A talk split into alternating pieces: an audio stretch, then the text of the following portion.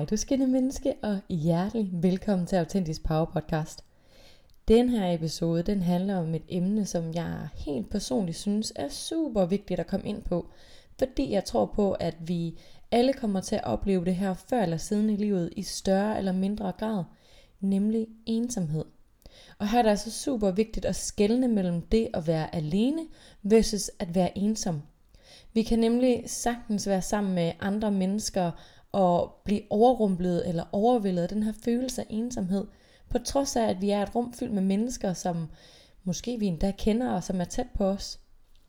Til dig, der har lyttet med før, så ved du, at min helt store passion er autenticitet. Det autentiske liv. Derfor er det også vigtigt for mig at nævne de her lidt mere tabubelagte områder i livet, fordi det også er en del af livet, og det også er en del af det at være menneske.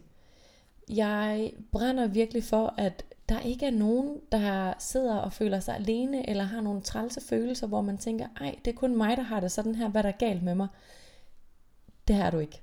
Så lyt med til den her episode, og find ud af, at du ikke er alene. Der er ikke noget galt med dig. Du er bare menneske.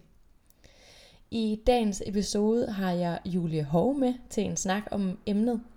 Julie er seksolog og antropolog, hun arbejder til daglig med terapi til både individuelle og til par.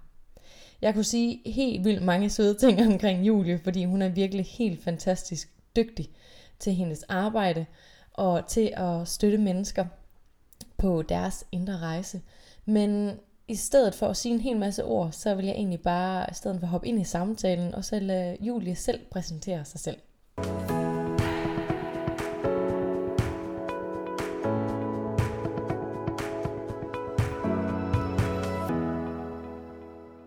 Julie, velkommen til. tak, Marken. Jeg har allerede præsenteret dig i introen, men jeg synes, det kunne være mega fedt, hvis du bare lige kunne sætte en lille smule ord på, hvem du er med dine egne ord. Jo, det kan jeg godt. jeg kan mærke, at jeg sidder sådan helt, uh, jo, skal jeg til lige at udfolde det? Øhm, jo, det kan jeg godt. Jeg er øh, uddannet seksolog, og mhm. øh, så er jeg også øh, uddannet oprindeligt socialpædagog, og øh, så er jeg også kandidat i pædagogisk antropologi. Og øh, jeg er parforholdsnørd, øh, samlivsnørd, øh, sexnørd, øh, you name it, øh, menneskenørd, vil jeg nok sige. Og det er også det, alle mine uddannelser bærer præg af. Øh, det er jo, at det er en eller anden fordybelse i mennesket, og hvordan vi fungerer som mennesker, og hvordan vi fungerer i samspil med andre, og ikke mindst interaktionen og samspillet med os selv også. Mm. Så øh, ja, det er mig, kæmpe nørd, og øh, til dagligt så er jeg selvstændig, hvor jeg laver terapi, både på øh, enkelte personer og par, og, øh, og så laver jeg alle mulige andre spændende projekter i forhold til det pædagogiske. Øhm, så det er bare super fedt. Så jeg er sådan lidt en sammensat person, kan, man, ja. kan du godt høre. Og mega, mega fedt, at du bare lige liger det der af, for jeg havde jo selvfølgelig overhovedet ikke forberedt dig, for jeg bare afsted. Hvem fanden er du egentlig? ja. så mega godt beskrevet, og mega interessant, og dejligt, du vil være med. Ja, det vil jeg så gerne. Dejligt. Jeg har jo nemlig inviteret dig med, fordi jeg både har fået en request fra en klient, omkring at snakke om ensomhed, men egentlig også fordi jeg selv synes, at det er et sindssygt vigtigt emne, som jeg selv har haft, har haft og har inde, på, inde i mit liv. Øhm, så måske en lille pingpong snak om, hvad hulen er, ensomhed egentlig, og hvordan kan vi opleve det, og hvad, hvad kan vi egentlig gøre ved det? Øhm, fordi jeg sidder sådan, lige inden vi startede, der sad jeg sådan og tænkte, ensomhed, der, der, der kan tit og ofte være meget skam i det, tænker jeg, og der kan også tit og ofte være sådan en øhm, tanke om, at så er man ensom, altså så man har man ikke nogen omkring sig, hvor jeg tænker, at i virkeligheden kan man jo godt være ensom, selvom man er omkring mennesker. Sagtens. Altså det er jo også det der, er du ensom, eller er du alene? Mm. yeah.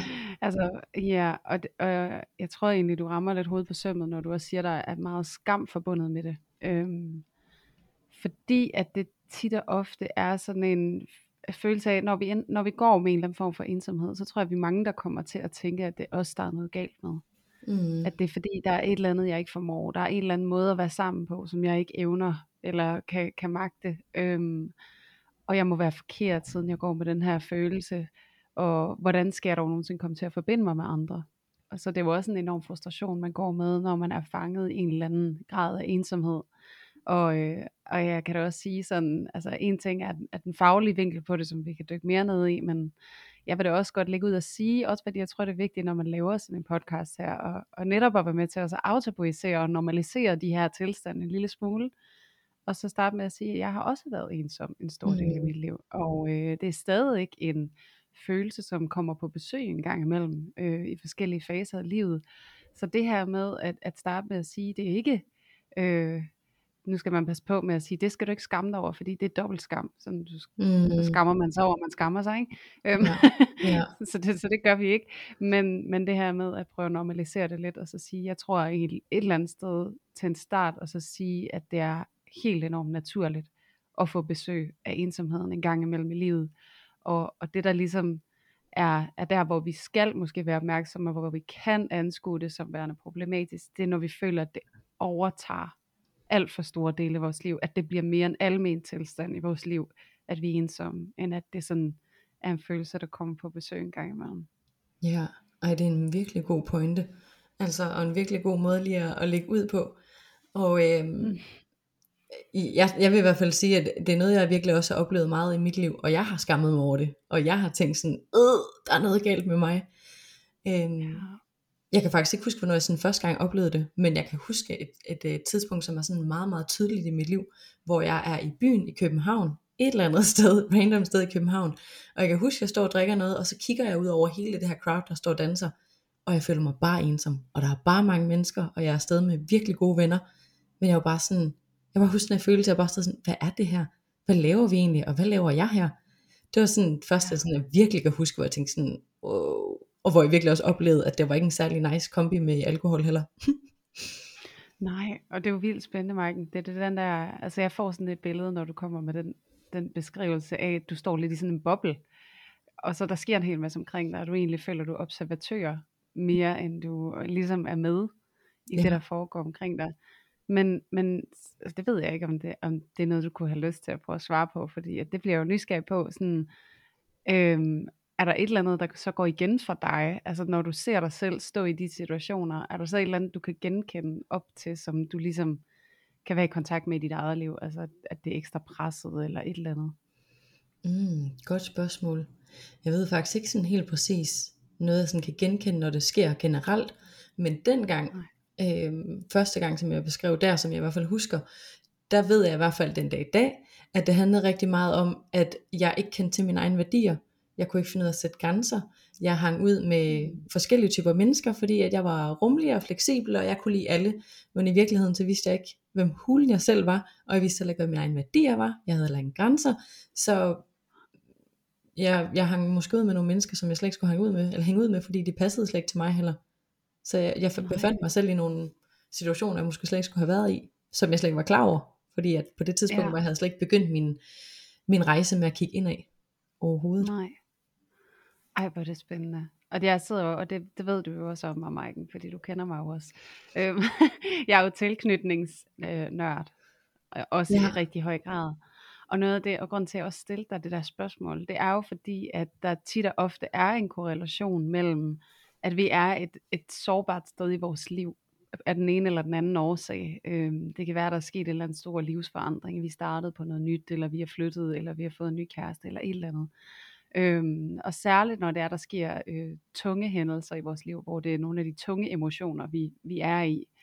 Øhm, og vi så laver sådan en lille virkelighedsflugt, som for eksempel en tur i byen, eller et eller andet, Mm. og vi bare står der sådan, hvorfor fanden kan jeg ikke connecte med det her space? At det faktisk også godt kan hænge sammen med den måde, vi er tilknyttet på. Og det har jeg bare lyst til at skyde ind for også at give Mm. at det, her, det her begreb ensomhed en ny nuance. Øhm, fordi hvis man, hvis man er utryg i sin tilknytning, og det kan være, at du også skal lave en hel podcast om det på et tidspunkt, bare i sig selv og nørde det, men hvis så er man utryg, og utrygheden den består egentlig i rigtig høj grad i, at det her med at vise sine følelser og sine emotioner, det har været svært, når man er vokset op. Og særligt under pres, når det er svære følelser, vi har. Og vi har en erfaring med ikke at blive mødt i de her følelser. Så i stedet for at folde os selv ud og lade det være frit med de mennesker, vi er omkring, så pakker vi det sammen og vender det indad og bliver introverte, mm. og så kan man jo putte en maske på også, hvor man bliver super ekstrovert, og, men man er egentlig utrolig altså, øh, omsluttet omkring sig selv. Og så fordi, at man netop er utryg i sin grundlæggende tilknytning, så føles det umuligt at åbne op i sådan et omfang, at man kan føle sig forbundet med andre. Så det her med, at man kan være et svært sted i sit liv, hvor man er lukket omkring sig selv, og man føler sig ud af stand til at forbinde sig med andre, kan jo også kan så være en helt naturlig reaktion på, at man jo faktisk har et utrygt tilknytningsmønster. Og det synes jeg bare også er sådan, at man måske lige kan vise sig selv den øh, medfølelse mm. og mildhed omkring, okay, det her med at forbinde mig sådan helt fundamentalt er faktisk udfordrende. Og kunne det så hænge sammen med min oplevede følelse af ensomhed? Mm. Det, ja. det er også virkelig interessant. Og på daværende tidspunkt, der så jeg slet ikke alt det her overhovedet, fordi jeg netop så mig selv som ekstrovert, og rigtig god til at snakke med mennesker, udadvendt og også god til at fest. Men øh, ja. at snakke om følelser og forbinde mig til andre mennesker, ja. Så, længe, så længe der var kontrol over det. ja, jeg vil være i skøde.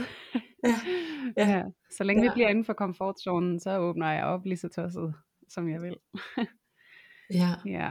Og så, så får jeg lyst til at, sådan at nævne sårbarhed også, fordi jeg sådan tænker, at jeg tror, der er mange ting, som jeg slet ikke åbner op over for andre mennesker, og kunne connecte med dem, fordi at sårbarhed, det var også lige med at være svag for mig. Altså, jeg skulle slet ikke fortælle om, hvordan jeg havde det, for jeg var da ikke svag. Altså, så, så, så jeg var vant til, at, at hvis man spurgte om, hvordan har du det, hvad foregår der, så fint, godt. Ja. Helst de der svar. Ja. Ja, og det er jo også interessant også, altså nu er vi to begge to selvudviklingsnørder, så, og du arbejder sikkert også lidt med skygger en gang imellem, kan jeg mm-hmm. forestille mig. Ja. Og det er jo også spændende, altså der kan man jo også gå lidt på opdagelse i de her skygger, i forhold til, om, hvad man oplever, hvordan man oplever ensomhed i sit liv. Sådan, jamen er det også fordi, jeg måske har nogle skygger på den her måde at være på, som kunne give mig adgang til at føle mig dybere forbundet med andre mennesker, og altså det her med at så turde at gå lidt mod den frygt, og det er jo også igen de her skygger, det er jo også øh, noget, som er forankret fra vi er helt små, ikke? Så det er også, og det tror jeg egentlig sådan er, er måske også fint at sige, at når vi oplever ensomhed, vi oplever det svært at bryde ud af den, så skal vi bare lige huske, at det er verdens største monster fra vores barndom, vi står og bryder med når, når vi skal lave et opgør med det her, og komme os selv og andre mennesker nærmere. Det er frygtsomt, og det var der en grund, grund til, at det var. Men så, så, så det er også det der med netop at være medfølende omkring, hvor kæmpe en opgave det kan være at bryde ud af det. Ja, virkelig. Og wow, der er mange, lige pludselig sådan mange ord smidt på banen, og mange, mange ja. ting. Hvis, altså jeg sidder og tænker lidt, hvis man er ny i selvudvikling, kunne man måske godt sidde og tænke, wow, hvad er alt det der, hvad er op og ned, ikke? Ja. øh, men, men jeg får lige pludselig i hvert fald lyst til at sige sådan, at, at det der med egentlig at skulle kigge på ensomheden, handler jo så lige pludselig rigtig meget om, rent faktisk at gå ind i selvudvikling, eller gå ind og kigge ind af, hvad foregår der egentlig inde i mig, og hvordan ser jeg verden, hvordan oplever jeg verden, at det kan egentlig godt være en vej til at arbejde med ensomhed, hvad inden det er noget, man har, når man er med sig selv, eller man er ude blandt andre mennesker. Ja, præcis. Og det synes jeg, det her, det, det er så godt sagt, Marken, fordi at det er jo også, altså særligt også i det arbejde, jeg laver, så, så, så gør jeg rigtig meget lige præcis det, du beskriver. Og det er jo, at rigtig mange af os, øh, vi har et ydre fokus i vores liv. Mm. Hvad er det, de andre gerne vil have? Hvad er det, jeg skal være for, at de kan acceptere mig? Hvordan har jeg det med den måde, de har det med mig på? Øhm, så det er hele tiden det her med, at vi navigerer efter det her ydre fokus, og så kommer vi også rigtig langt væk fra os selv jo øhm, og vi får ikke mærket ordentligt efter, hvor at, at, at bevægelsen den egentlig går over mere i et jeg-fokus. Og det her med, hvordan har jeg det med det her, og hvad er det, jeg har lyst til, og hvad er vigtigt for mig, og hvordan har jeg det med dem her, i stedet for, hvordan har de det med mig, ikke? Ja, men det er jo det ja. også en helt, øhm, wow, så jeg tænker, fordi sådan, der, altså jeg har levet det største, største del af mit liv med yderfokus, og det tror jeg måske mange kan genkende, så det der med lige pludselig sådan rent faktisk stoppe op og vente om og lave den der sådan, hvad synes jeg egentlig selv? Hvad synes jeg om dem? Ja. Altså som du siger, det er lige pludselig sådan, wow, man skal altså lige stoppe op og rent faktisk tage stilling til det, og det er heller ikke verdens nemmeste, hvis man ikke har været vant til det. Så det er også en hel rejse. Nej, præcis. Og så hvis man også altså, samtidig har haft en opvækst, hvor at man på en eller anden måde er blevet bedt om at flytte sig fra sig selv, ikke? Øhm, nu skal du tænke på, hvad de andre gerne vil. Du skal ikke kun tænke på dig selv. Øh, nu skal du være lidt mere optaget af, hvordan du kan være en ressource, eller bidrage i den her familie, eller altså det her med, at vi hele tiden er blevet bedt om at fjerne os fra os selv, altså igennem en opvækst. Så igen det der med, det er også en massiv opgave, man lige pludselig står overfor, ikke? at skulle vende det fokus. Fordi det er jo også det der med, du skal ikke være komplet uselvisk, men du skal heller ikke være komplet selvoptaget. Så det er jo virkelig at prøve at finde balancen, men jeg tror, det er netop noget, at vi sådan på en eller anden måde er ude af balance i det, at, at vi kan komme til at rende ind i den der følelse af ensomhed, virkelig. Ja, ja, det giver en mm. super god mening. Men jeg sidder sådan og tænker, at altså, jeg er opvokset som verdens vildeste pleaser. Øhm, og når man er det, så er det det med også svært lige pludselig at stoppe op og mærke efter, hvad vil man gerne selv, når hele ens liv har handlet om, hvad vil de andre, hvordan kan jeg gøre de andre glade. Når de andre er glade, ja. så er jeg også glad. Ja, præcis. Og det er jo det enorme ydre fokus. Ja, ja. Ja. Lige præcis. Men jeg sidder sådan og tænker sådan, wow, det er egentlig vildt, hvor mange, hvor mange veje, der lige pludselig fører til Rom, hvor mange ting man sådan egentlig kan kigge på, og hvor langt man skal kigge tilbage på, hvordan er jeg egentlig i verden, for at få mm. kigget på den her måske ensomhedsfølelse, der kan være, når man er sammen med andre. Ja, og jeg tror, det er vigtigt at gøre, fordi at, at, at der er rigtig mange fine og rigtig gode ting ved at begynde at sætte sig nogle mål, og begynde at gøre det klart for sig selv, hvem kunne jeg godt tænke mig at være. Men det her med at få tjekket ind i, jamen hvem er jeg også? Altså hvem, hvem er jeg, og hvad er jeg formet af, hvad er jeg støbt af? Så hvad er mit udgangspunkt? Hvad er det, jeg skal flytte mig med her? Hvad er det, jeg har? Øh, det er vigtigt for, at man netop ikke får, du ved, kørt sig selv over, eller får stillet nogle krav til sig selv, som man føler det svært at honorere, som så bare giver en mere utilstrækkelighedsfølelse. Ikke? Fordi man ikke lige får tjekket ind, sådan, okay, hvad er det egentlig, jeg kommer af? Hvad er det for nogle forudsætninger, jeg har for at bryde ud af min ensomhed? Øhm, så det her med at møde sig selv med enormt stor grad af mildhed, fordi den her ensomhed, den er jo virkelig, virkelig hård. Og der er jo virkelig en grund til, at man er blevet skubbet hen et sted rent mentalt, hvor at det er der, man bor, altså i ensomheden. Ja. Ja. Ja. Wow. Hvordan, hvis jeg overhovedet må spørge, hvordan har du oplevet ensomhed i dit liv? Kan du huske, hvornår du sådan har, har oplevet det, om det har været sådan noget eller det samme, eller har det været en helt anden, har det set helt anderledes ud for dig? Du må totalt gerne spørge. øhm, jamen, jeg har oplevet den gennemgående i hele mit liv. Jeg har altid haft sådan en øhm, beskrivelse af mig selv som the odd one out, øhm, mm. på en eller anden måde. Øhm, kan huske gennem folkeskole, hvor jeg var helt vildt meget en enspænder og helt enormt særlig. Øhm, og også op igennem gymnasiet og videre. Altså det her med, at jeg altid var sådan en, der sad lidt for mig selv, ikke? og frokosten, den tog jeg helst med op i klasselokalet, øhm, fordi at der var ligesom ro, fordi at det var bedre at sidde der alene, end at sidde og kigge ind i et fællesskab nede i kantinen, jeg ikke følte, jeg var en del af, øh, og som jeg ikke havde adgang til. Ja. Og det er jo også, og det er jo også længe før, at jeg selv øh, gik i gang med overhovedet at interessere mig for selvudvikling, eller øh, at prøve at flytte mig øh, rent menneskeligt. Så, så der var det jo utrolig smertefuldt for mig at sidde der hele tiden og kigge ind i livet, øhm, og se hvordan det var, at de andre var derinde. Og jeg var der jo også, og også med til gymnasiefester og sådan noget, kan jeg huske tydeligt, ikke? hvor man står der og, og, og bare hoppe ind, bare være med, hvor det er sådan, det føles bare som den mest umulige opgave i hele verden. Ja, ja. altså, at, men det, altså, og den der følelse af så at være sammen med andre, det er sådan meget momentært. Det kan være sådan en øjebliksfornemmelse, hvor man lige glemmer måske øh, alt den øh, frygtsomhed, man går rundt i livet med. Og så fik man lige den pause, og så smagte man også lige på, hvordan det der, den der forbindelse med andre mennesker, den, den smager rigtig godt, ikke? Og så, ja. og så får man helt vildt meget lyst til at kunne det, og så den der stræben efter så, og så komme ind og bare være med de andre, den faktisk også kan forstærke ensomheden, fordi det bliver så tydeligt, hvordan det er svært for en. Og sådan har det været rigtig meget for mig livet igennem. Og altså, og så tror jeg sådan, det, et af de ultimative tidspunkter for mig, det var faktisk dengang jeg blev gravid. Fordi at der havde jeg sådan en oplevelse af, ah, så er man jo, altså man har jo for fanden et lille menneske, der bor inde i en, ikke? Altså man er jo virkelig sammen ja. i den tilstand. og med sin, øh, sin partner og sådan noget. Man ser frem til det her og der var ensomheden bare større end nogensinde før, ikke? Øhm, og det var den her enormt dårlige forbindelse, jeg havde til mig selv, som var enormt definerende for, at det var den oplevelse, jeg havde af at være i livet. Øhm, jeg fjernede mig fra mig selv. Jeg var, som du også beskriver, Maiken, øh, at du kan genkende, så var jeg også en kæmpe pleaser. Mm. Øh, jeg var helt enormt tilpasningsdygtig og havde et helt ekstremt yderfokus. Øhm, fordi at det var det, jeg havde lært i min opvækst, øh, var det gode at gøre for at overleve øh, de rammer, jeg var blevet sat i som barn. Ikke? Så, så hvad der havde været enormt virksomt som barn, og havde Mm. hjulpet mig igennem livet, var nu mit allerstørste handicap, og stå i vejen for, at jeg følte adgang til livet. Ikke?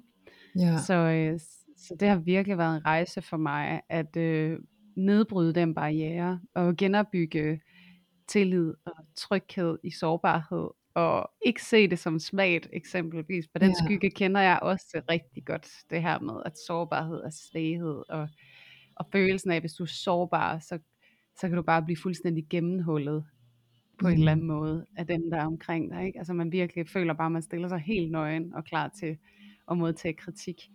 Øhm, og det er jo fordi, det er den erfaring, man har haft som barn, at når jeg har stået der helt nøgen med alle mine følelser, så er de blevet forkert gjort. Eller, hvad kan man sige, gjort anderledes, end hvad de var for mig. Og så Ja. pakker man dem væk, ikke? Ja. Ja. Oh, jeg synes, jeg synes øh, at der er mange ting i det lige pludselig, fordi man skal lige pludselig netop den der, wow, jeg skal faktisk have omsorg for, at sådan som jeg har lært at være i verden, det var en grund til, at jeg lærte at være sådan. Altså sådan skulle jeg være for at kunne overleve. Og nu er der sådan noget, jeg skal aflære og lære på ny, for så at kunne være i verden på en anden måde som voksen, ikke? Ja, præcis. Ja. ja, og det er et kæmpe stykke arbejde, fordi man har virkelig, altså det, og det er det der med, at det sidder så hårdt i os alle sammen på hver sin måde, ikke? Så, Ja. så, så jeg har helt klart en, en oplevelse af, og, og jeg kan også sige lige med det samme, altså nu igen, meget, meget af det, som jeg baserer øh, mit teoretiske afsæt på, det er, det er øh, tilknytningsteori. Ja. Og det er fordi, at det er den altså, teori, der sådan er mest underbygget øh, evidensmæssigt. Så der er virkelig, virkelig meget forskning i det her, så derfor er der virkelig mange genkendelige mønstre blandt helt enormt mange mennesker. Og, og, og ifølge den her teori, så vil jeg bare gerne lige understrege, at det er 40% af os, som er utrygt tilknyttet. Mm, Og når man tænker på det, og så hvor mange, der går og føler sig ensomme, så sidder jeg bare og tænker, ej, hvor giver det bare helt vildt god mening. Fordi når du er utrygt tilknyttet, så har du fjernet dig fra dig selv på en eller anden måde for at beskytte dig selv, fordi det var du nødt til som barn. Og når du har fjernet dig fra dig selv, så har du svært ved at forbinde dig med andre. Og så kommer du altså helt unægteligt til at gå og føle dig ensom her i livet. ja. Wow, det er Ja. faktisk øh, 40% det er alligevel rigtig meget, var. Altså, og især Det når er det lige sådan, præcis rigtig meget. Så, sådan, og så tænker jeg, især når det så er så sådan, altså lidt et tabu, og det helst ikke er noget, vi snakker om, så er det det med godt nok mange mennesker, der så kan gå alene med den der følelse, i stedet for at gå sammen og snakke om det, ikke? Ja, Øhm, ja, præcis. ja. Ja, og så, og så synes jeg, at mange, øh, at, at nogle gange så kommer der sådan lidt fo- fokus på ensomhed, som jeg lige har lyst til at adressere. Jeg kom til at tænke på det, du snakkede lige før, Maiken. Jeg kan ikke sige, hvorfor jeg kom til at tænke på det. Men jo, det var fordi, du sagde det her med det tabu. Og så alligevel, så synes jeg, der er sådan mange programmer og sådan noget tværs på DR og øh, radioudsendelser og podcast, hvor vi snakker om ensomhed og Mm. og, og der, der føler jeg også bare nogle gange, at, at fokus kan komme til at blive sådan noget med, så hvordan kan vi hjælpe dem, der er ensomme? Hvordan kan vi inkludere dem i fællesskabet? Og hvordan kan vi ligesom åbne op? Og hvordan kan vi skabe noget? Kan du få en følgeven? Eller sådan. Altså der er alle de her initiativer på måder, at man kan gøre noget på. Og jeg tror bare, at noget af det, jeg savner, og noget af det, som jeg håber også, at den her podcast kan bidrage til, øh, som du laver, Marken, det er, hvordan kan vi være med ensomhed, mere end vi kan gøre det? Altså sådan, hvordan kan vi lære at være så meget i os selv, at vi kan åbne op for os at være med andre? Ja. Øhm, at det ikke er sådan et arbejde, der sker udad til, at fordi du får en følgeven, fordi som vi to også snakkede om, Maiken, altså, du kan jo godt være sammen med nogen, og føle dig ensom. ja. Så, så det, det gør næsten lidelsen endnu værre, ikke? Altså, du er her jo, og jeg kan forbinde mig med dig, men jeg kan ikke. Ja. Øh, ja. ja, Det er faktisk en rigtig god pointe, fordi det er nok, ja, jeg tror sgu egentlig også, at jeg tænkte førhen, at man kan jo ikke være ensom, hvis man er sammen med andre. Det er jo, hvis man er alene, eller hvis man ikke har nogen venner, eller nogen at snakke med, men der er mange måder at være ensom på, ikke? Og ja, det er virkelig Ja. smertefuldt at være sammen med andre, og føle sig alene, og sidde og tænke, nå, jeg kunne lige så godt sidde med mig selv lige nu, fordi, altså, for mig har det i hvert fald, øhm, det er kommet op, hvis jeg ikke har følt mig forstået. Hvis jeg ja. endelig har åbnet op omkring noget, og, og jeg bare slet ikke føler mig mødt, wow, så kan jeg blive slået lige i hovedet med sådan en ensomhedsfølelse, være sådan, nå, ja okay, bare glem hvad jeg sagde. Ja, Øhm, ja. når Og det har været sårbare emner i hvert fald, ikke? ja, og det, og det er jo virkelig den fineste beskrivelse af, hvad ensomhed er. Det er jo faktisk ikke at føle sig set og hørt. Ja. Jeg kan faktisk Ja, huske, og den øhm, bliver, jeg sidder sådan og tænker, dengang jeg lige flyttede til Aarhus, som nok snart er syv år siden, tror jeg, øh, der havde været rigtig meget i udlandet, og så tænker jeg, ny by, ny job, jeg er ekstrovert, og det kører bare, så flytter jeg til Aarhus, og jeg føler mig bare ensom. Altså, og igen, jeg er god til at møde nye mennesker, jeg var også ude med nye mennesker, havde nye seje kollegaer, men jeg følte mig virkelig ensom, og det var jo nok egentlig, fordi jeg faktisk ikke havde det særlig godt indeni med mig selv og forholdet til mig selv. Øhm, men min pointe er så, at jeg faktisk synes, at øh, jeg var meget sej, fordi jeg, jeg greb sgu røret, og jeg ringede også til, til en, som var nær i mit liv, og fortalte om, hvordan jeg følte mig ensom, og jeg egentlig godt kunne tænke mig, måske at bruge lidt mere tid sammen. Jeg blev bare ikke mødt. Blev bare fejret af, og jeg blev aldrig nogensinde sådan samlet op på den her samtale, så det fik mig til at føle mig endnu mere ensom, fordi wow, ja, så åbner man en dag op, og så det, det kan man lige så godt lade være med så. ja, ja, og det, og det synes jeg jo, det, det du beskriver der, Maiken, det er jo det, der er så fint ved det egentlig. Det er jo netop at forstå, hvor skrøbelig man er i sin ensomhed. Mm. Og hvor lidt der skal til at skubbe en ud af kurs. Og hvor sindssygt skrøbeligt det er at række ud. Fordi at man jo bare har nul erfaringsgrundlag at stå på i forhold til at føle sig mødt. Ja, Og føle sig set og føle sig hørt. Så det der med den der lille bitte håndsrækning, den er så fin. Det er sådan en lille sådan tynd babyhånd, der er født Ja. for tidligt. Ikke? Sådan, Åh!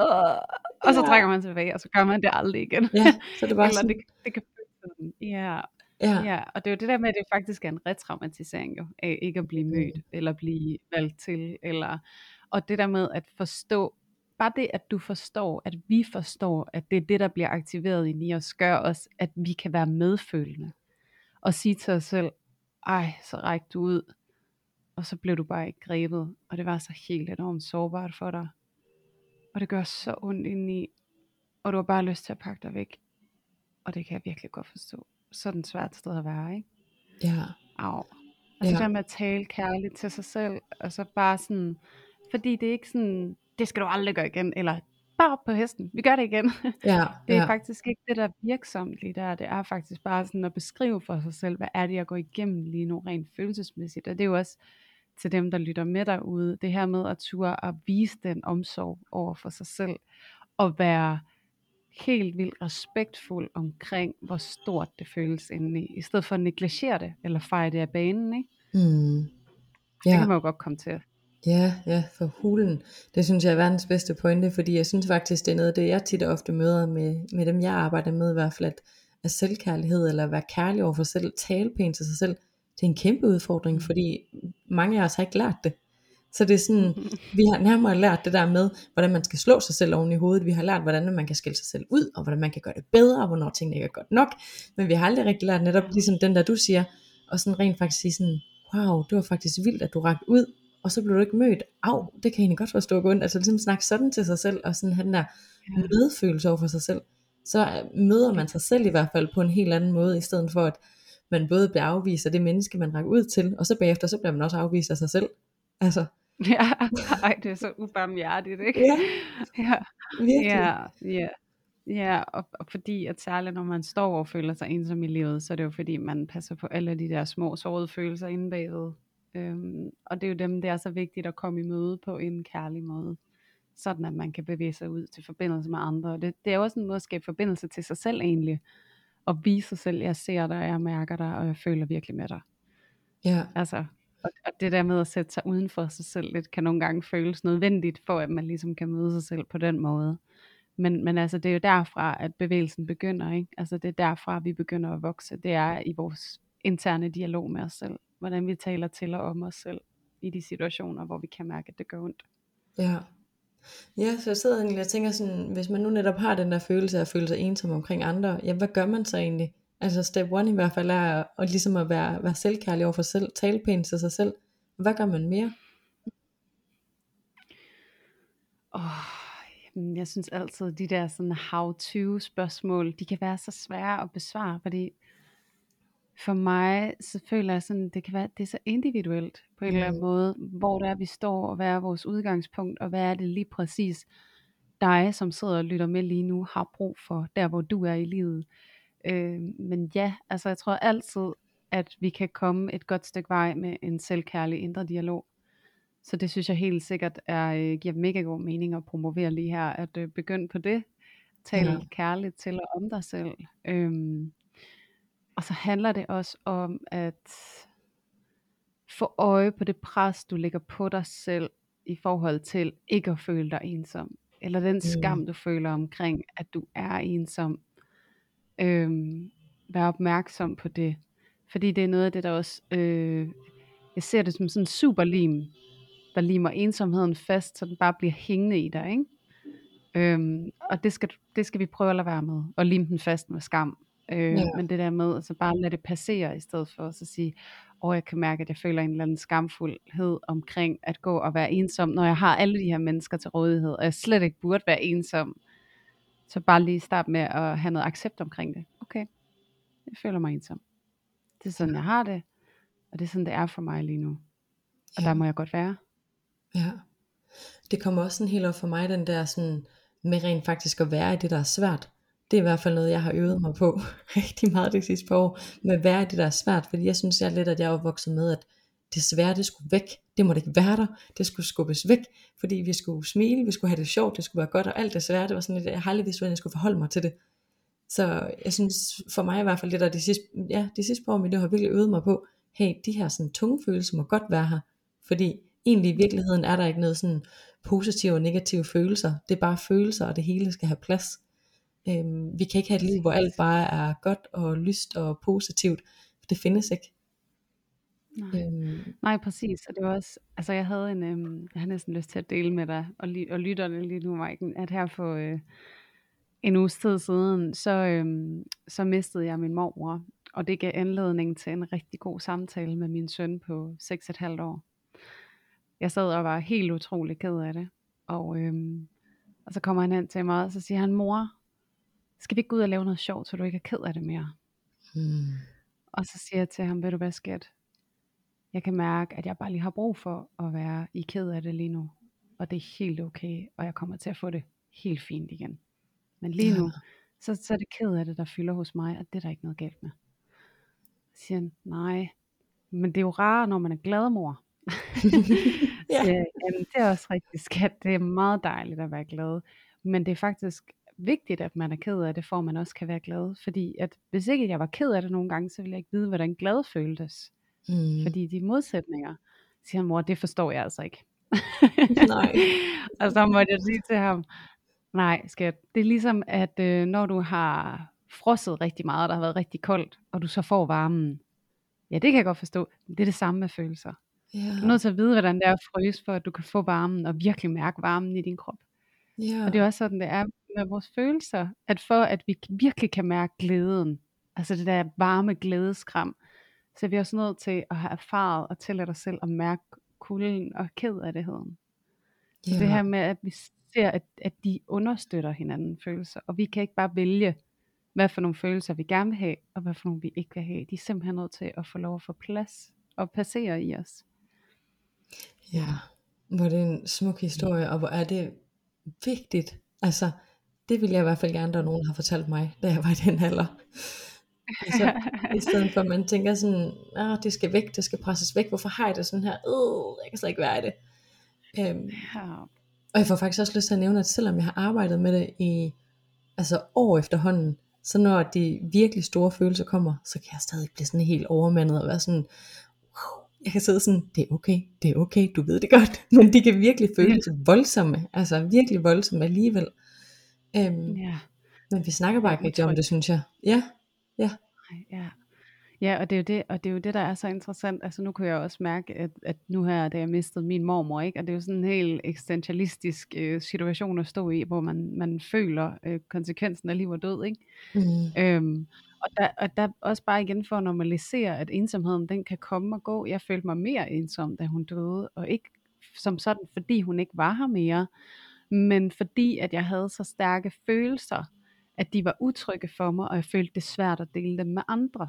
ja, Så jeg blev isoleret i mig selv, og havde brug for hjælp til at gå til min psykolog og så sige, nu skal du lige hjælpe mig med ikke at pakke helt sammen. Øhm, fordi det er naturligt, at vi går i de der gamle strategier, når vi bliver følelsesmæssigt presset nok. Så, Mm. og det, igen, det er bare, altså det, og grunden til, at jeg virkelig gerne vil dele det, det er for netop at normalisere det, at vi bare hele tiden genbesøger ensomhed på en eller anden måde, og særligt der, hvor vi ikke kommer hen så tit. Det er jo heldigvis ikke så tit, at jeg skal forholde mig til, at nogen dør. Men når jeg så skal, så kan jeg også mærke de her gamle tilbøjeligheder til at gå et bestemt sted hen, som er et isoleret sted, ikke? som jeg har med mig fra, fra der, hvor jeg kommer fra. Så være helt enormt medfølende omkring, og se jer selv, og nu går du godt nok derhen, hvor der er helt vildt tomt, og kun dig. Mm. og det er faktisk vildt smertefuldt for dig, men det er fordi, du føler, at der ikke er alternativer lige nu. Fordi du er utryg. Ja. Det skal du have noget hjælp til, ikke? Altså, og så tage kærlig hånd om sig selv. Ja, og så elsker jeg faktisk lige, du siger det der med netop at få hjælp og gå til en psykolog, fordi det er nemlig noget andet, som jeg synes er vildt tabu. Altså sådan, jeg har i hvert fald øhm, på min egen rejse, også fordi at jeg netop er i det, jeg er i, og hjælper andre mennesker, så har jeg nok både selv haft en forestilling om, at så har jeg ikke brug for hjælp, og jeg har også mødt andre, være sådan, nå jamen, så har du vel styr på det, fordi du arbejder med mennesker, eller du har alle de her værktøjer, hvor det er sådan, ja, men jeg er også et menneske. Jeg har også brug for hjælp, fordi vi har skyklapper på med alt vores eget skrald, Mm. øhm, alt det vi selv går igennem, så vi har alle sammen brug for hjælp, på en eller anden måde. Øhm, så sådan, vi kan godt klare os selv, selvfølgelig kan vi det, men hvorfor ikke få hjælp, hvis det kan hjælpe os? Altså hvorfor ikke tage imod hjælp? Øhm, og lade være med at lade det være skamfuldt, og, og snakke med nogen, eller få støtte til, til de ting, der kan være svære. Jamen, og det er jo også den måde, vi tager ansvar for os selv på. Og det er jo også Mm. noget af det, som vi virkelig står og slår et slag for i den her branche, det er jo, at mennesker føler, at de kan tage ansvar for sig selv. Ikke? Ja. Og det er jo virkelig ansvarligt at så sige, det her kan jeg ikke finde ud af, så jeg får noget hjælp til det. Det er ligesom hvis du er uddannet frisør, og du skal have bygget et hus, så prøver du heller ikke at bygge det selv. Fordi du ved godt, at det bliver farligt at bo i et hus, når du ikke ved, hvad det er, du laver. Øhm, og det her med at kende sine begrænsninger, er jo det, der gør, at man er dygtig. Og også som behandler, eller coach, eller hvad man er. Ikke? Altså, at man ved, hvornår man skal bede om hjælp. Det er så stærkt. Og det er jo det, der er så nødvendigt, for at vi netop ikke føler os ensomme. For ensomheden, den bliver også enorm, når vi stiller os selv over for en opgave, som vi ikke føler os i stand til at løse, men forventer af os selv, at det skal vi kunne. ja, Altså det er virkelig det her med at, at være så kærlig og, og nænsom omkring sig selv og sige, du skal have noget hjælp her. Og det er så okay. Det, det er helt rigtigt for dig lige nu. Det her, det skal du ikke kunne magte. Og fordi du får noget hjælp nu, så kan det være, at du magter lidt mere næste gang, du står i en lignende situation. Men Ja. lige nu, så magter du det faktisk ikke, og det er helt okay. ja. Og nu får jeg helt lyst til bare sådan at springe helt ud i uh, sårbarheden, som jeg ellers har sagt til dig, det ved jeg ikke, om jeg gør. Ja. og, sige, og sige, at grunden til, at vi kender hinanden, er jo faktisk, fordi du er min støtte, når jeg har brug for at arbejde med nogle ting, og jeg har blandt andet arbejdet med ensomheden, som har fyldt netop fordi jeg har siddet og sagt til dig, men jeg skal jo selv kunne finde ud af det her. Ja. Hvor det netop var sådan, nej du skal ej. Altså, så, så bare det der med sådan, wow, så jeg kender virkelig godt den der følelse af, at sådan, jeg har ikke brug for hjælp, eller jeg burde i hvert fald ikke have brug for hjælp. Men i virkeligheden at lade mig give, give mig hen til rent faktisk at tage imod den hjælp, og kunne fortælle, hvad der foregår inden, indeni, og så have en på sidelinjen som dig for eksempel i mit uh, tilfælde, til at støtte mig, det er jo kæmpe, kæmpe stort. Altså, og Ja. kan virkelig anbefales. Selvom det er Ja. sårbart. Jamen det er det, men, og det er jo det, der er så vigtigt. For det er jo, det er jo lige præcis det, vi to gør lige nu også med at sige, at jeg siger, at jeg går til min psykolog, og du siger, jeg får støtte af dig. Vi har alle sammen brug for at blive støttet af nogen. Fordi, og hvis vi bilder os selv noget andet ind, så bliver vi ensomme. Fordi vi stiller os i- selv i livet på en måde, hvor vi skal kunne overkomme alting. Og vi bliver så skuffet over os selv, når vi ikke kan, og vi smider alt, hvad vi har i hænderne. Jeg har selv stået der, hvor det er sådan, jamen jeg kan jo for søren da ikke hjælpe andre mennesker, hvis jeg skændes med min egen kæreste. Øhm, Ja, men det er jo det der med, at, at, at, at det kan vi jo godt, fordi der er jo stadigvæk en hel masse, vi har overkommet, og det er jo, det er jo igen, det er jo ikke, at vi ikke får problemerne, men det er måden, vi håndterer problemerne på, der gør, at vi kan hjælpe Mm. andre med at håndtere dem også. Og jeg Ja. tror, det er der, hvor at, at os, der sådan har valgt at gå ind i den her branche og arbejde med det her på den her måde, det er jo det, der gør, at vi er dygtige. Det er jo den måde, vi håndterer problemerne på. Og det er jo også, altså jeg er jo også nogle gange for klienter, hvor jeg siger, nu tror jeg ikke, at jeg kan hjælpe dig mere. Jeg tror, at du skal tale med en, der er dygtig til det her. Mm. Øhm, og det er så fint også over for en selv, at man ikke stiller sig selv i den position, hvor man skal kunne alting, eller altid kunne løse den, eller knække den. Fordi at det bliver så ukærligt over for en selv. Ikke? Sådan, og det her med, at vi behandler os to, er jo også bare mennesker med mm. hele pakken og hele følelsesregistret, og vi skal fandme også have hjælp nogle gange. Ellers ja. så kan vi faktisk ikke være en særlig god hjælp for dem, som vi hjælper. Det er bare uh, the circle of help. jo, jeg plejer, altså jeg plejer faktisk rigtig tit ofte at sige, at man kan kun gå så dybt med andre, som man er gået med sig selv. Altså, så det gælder jo både sådan ja. i relationer med andre mennesker, men også når man skal støtte nogen i sin, altså en profession, som vi gør. Øhm, ja. Og noget andet, jeg faktisk også plejer at sige, det er sådan, tandlægen han fikser heller ikke sine egne tænder. Han sidder sgu heller ikke og bor i sine egne tænder. Og hvis du møder en, der gør Nej. det, så vil jeg virkelig gerne høre om det. altså sådan. Ja, det lyder virkelig ikke særlig smart. nej, nej, det er jo det. Så sådan, ja. ja, så jeg kan egentlig helt vildt godt lide det her med at få sat ord på, at vi alle sammen er mennesker. Og jeg tror tit og ofte, der kan være sådan en tendens til, det ved jeg da i hvert fald fra mig selv, så kan man kigge på alle mulige andre og tænke, de andre, de har styr på det.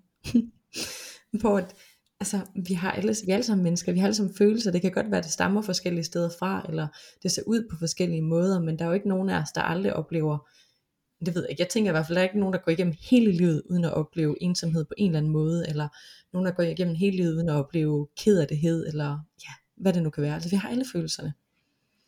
Ja, ja. Og, det, og øh, du har helt ret, Maiken. Jeg tror virkelig heller ikke, at der er nogen, der går igennem det her liv, uden at være ensom i perioder.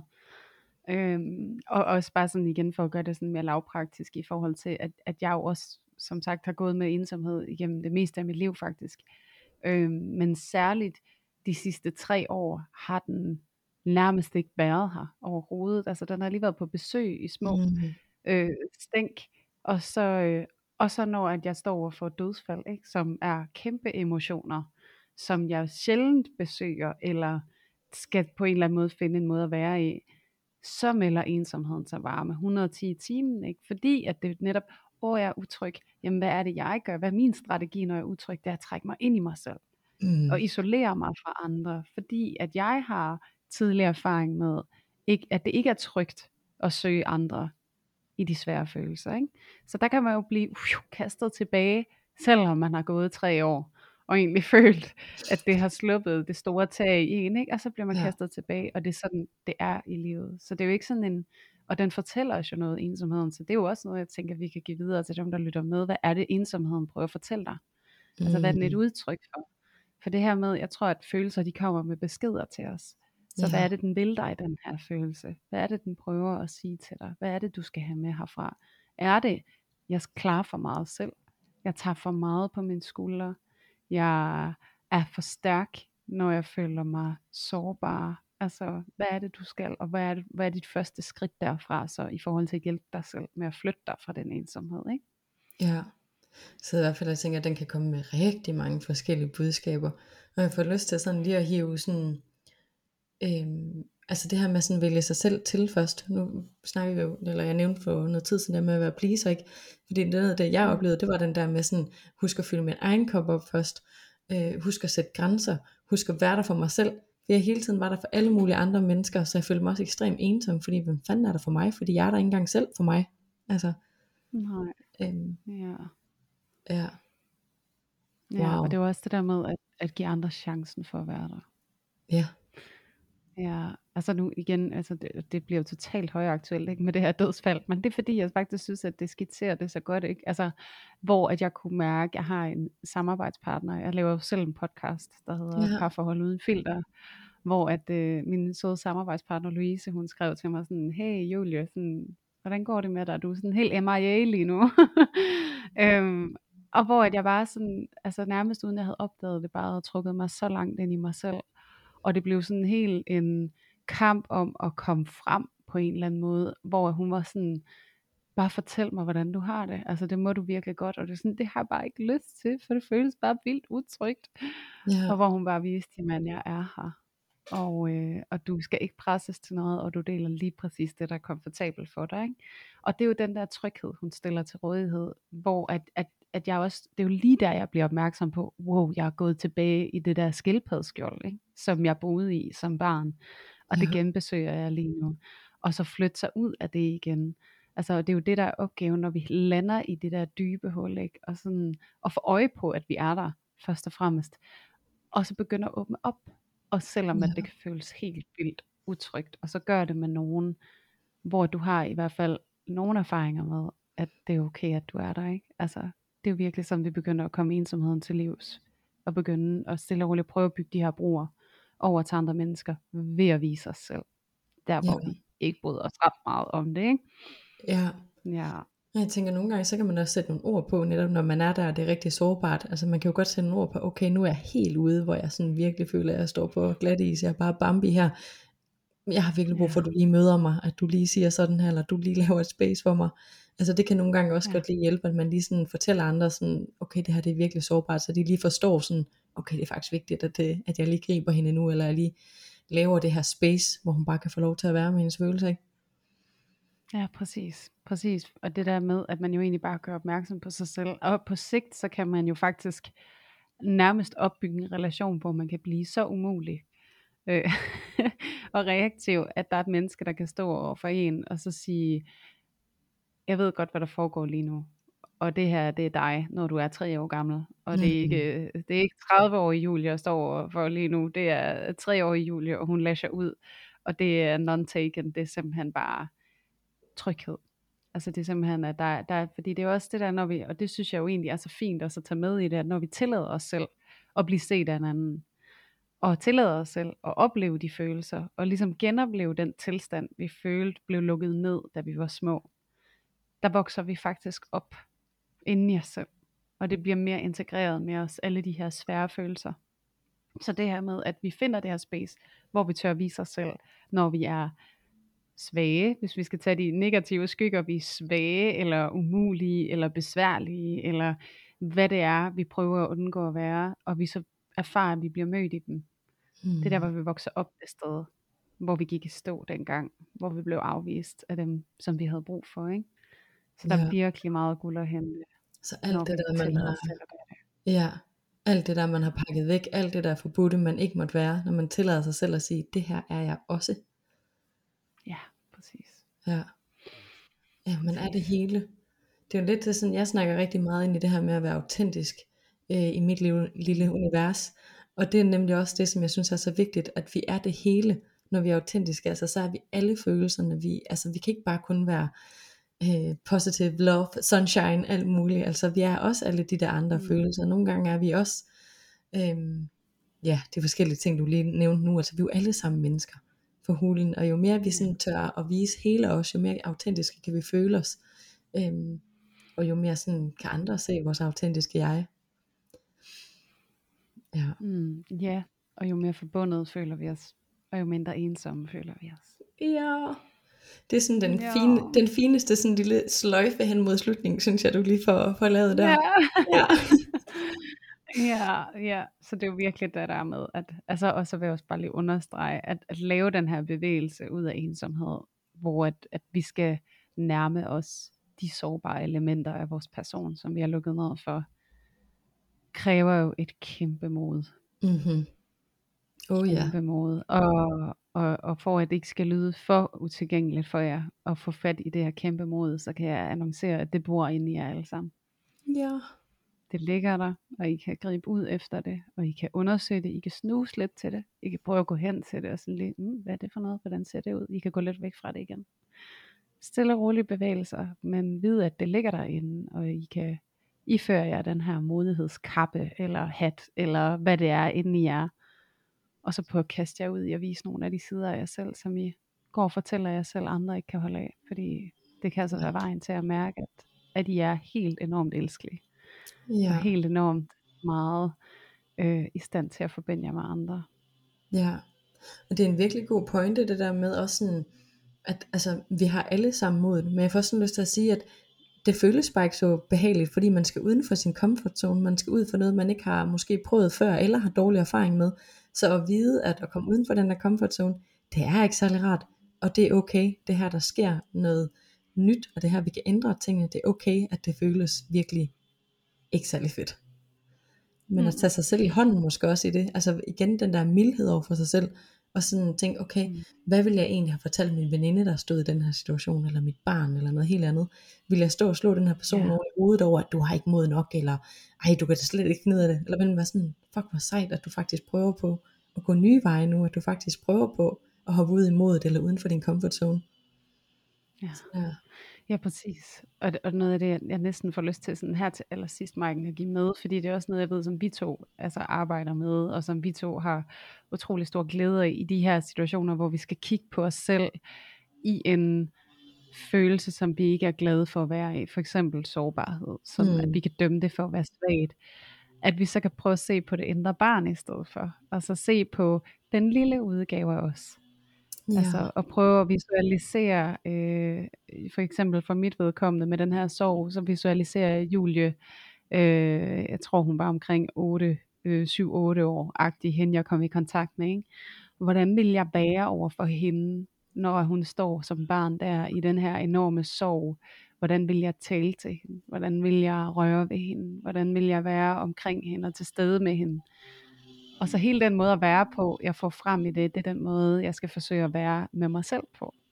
ja. Men det her med at sætte det uden for os selv, når det føles sådan fuldstændig, og det kan jeg slet ikke overskue, hvordan det skulle være, så kan det være nemmere at tage det uden for os selv, men at det faktisk stadig vedrører os selv. Ikke? For det er os, der har mindet og erindringen, og vi ved lige præcis, hvad det lille barn, som er os, står og føler.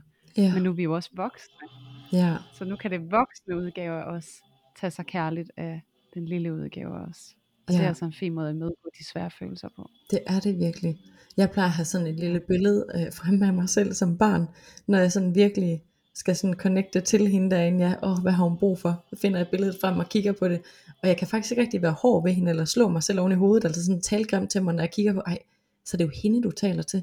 Det der lille barn, som Ja. ja. bare virkelig sidder i de her følelser, og hun har egentlig bare brug for, at der er nogen, der er der, og der er ikke nogen.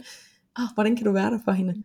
Øhm, det er svært for mig i hvert fald at slå mig selv oven i hovedet, når jeg får kontakt til det der billede og den der lille pige, så kan jeg godt være meget mere mild med mig selv i hvert fald. Ligesom du siger, det der med at få Ja, kontakt til sit indre barn, ikke? Så om man Mm. sådan forestiller sig det, eller finder et billede, eller hvad man gør, man sådan lige pludselig ser, wow, det er faktisk hende, du taler til til daglig, når du taler hårdt til dig selv.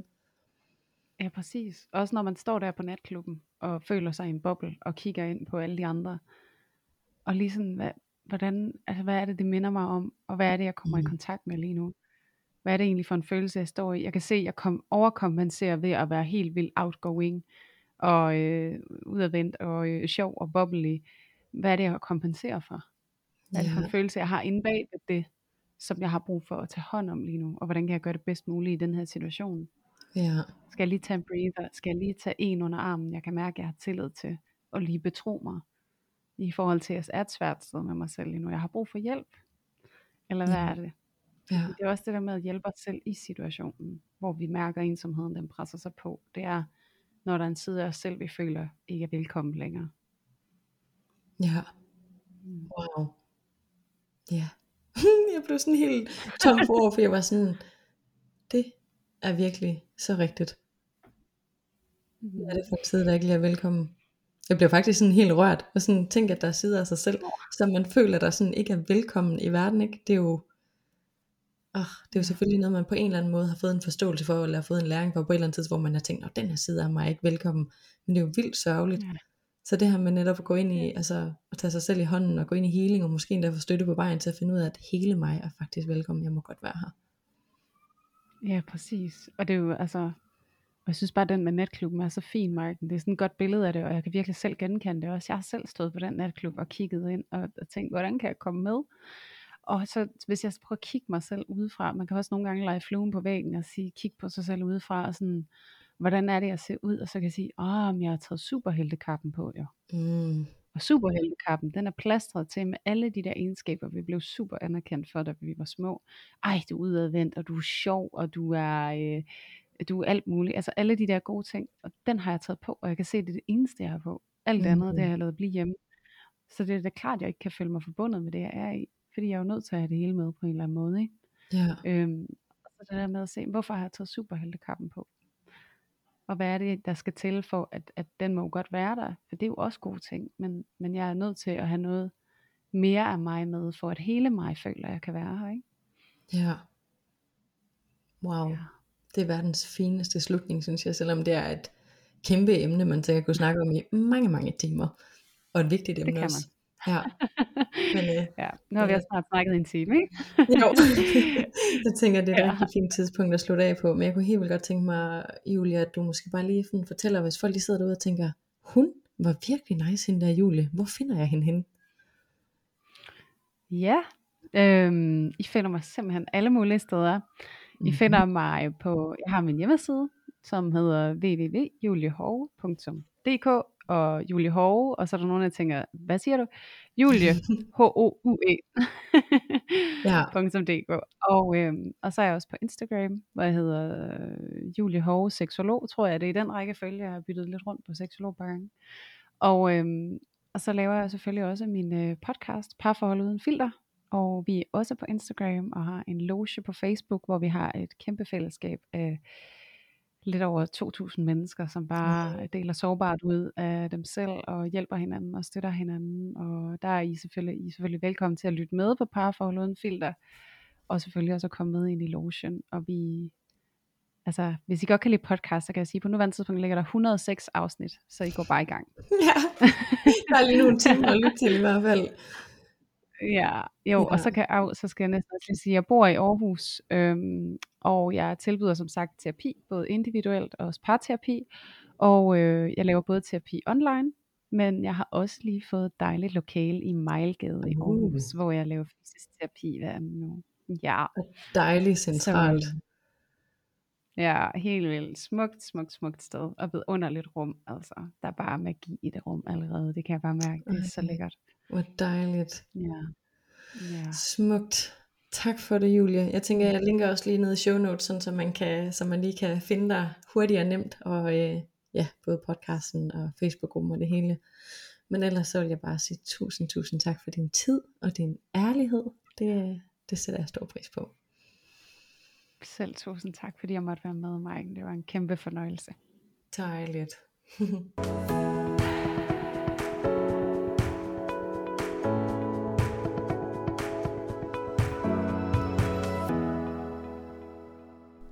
Ja, jeg ved ikke med dig, men jeg blev sådan helt rørt af den her snak. Jeg synes helt personligt, at det er en vigtig snak, og det er vigtigt, at vi tager de her snakke, så flere mennesker ved, at man er sgu ikke alene, fordi man føler sig ensom, eller, eller har nogle andre tunge følelser, fordi sådan er det at være menneske.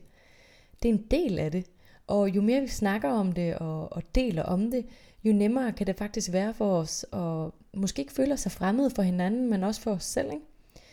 Og jeg vil sige, det mere vi kan omfavne og byde alle de her forskellige sider velkommen og acceptere det menneske, vi egentlig er, jo mere vil vi faktisk føle os knap så alene, fordi at vi har omfavnet os selv og det hele menneske, vi er, og ikke prøver på at undertrykke noget, eller mm, nogle sider, vi måske ikke vil være ved. Lidt ligesom Julie, hun sagde i forhold til det her med, så står man helt nøgen med den her kappe på, ikke?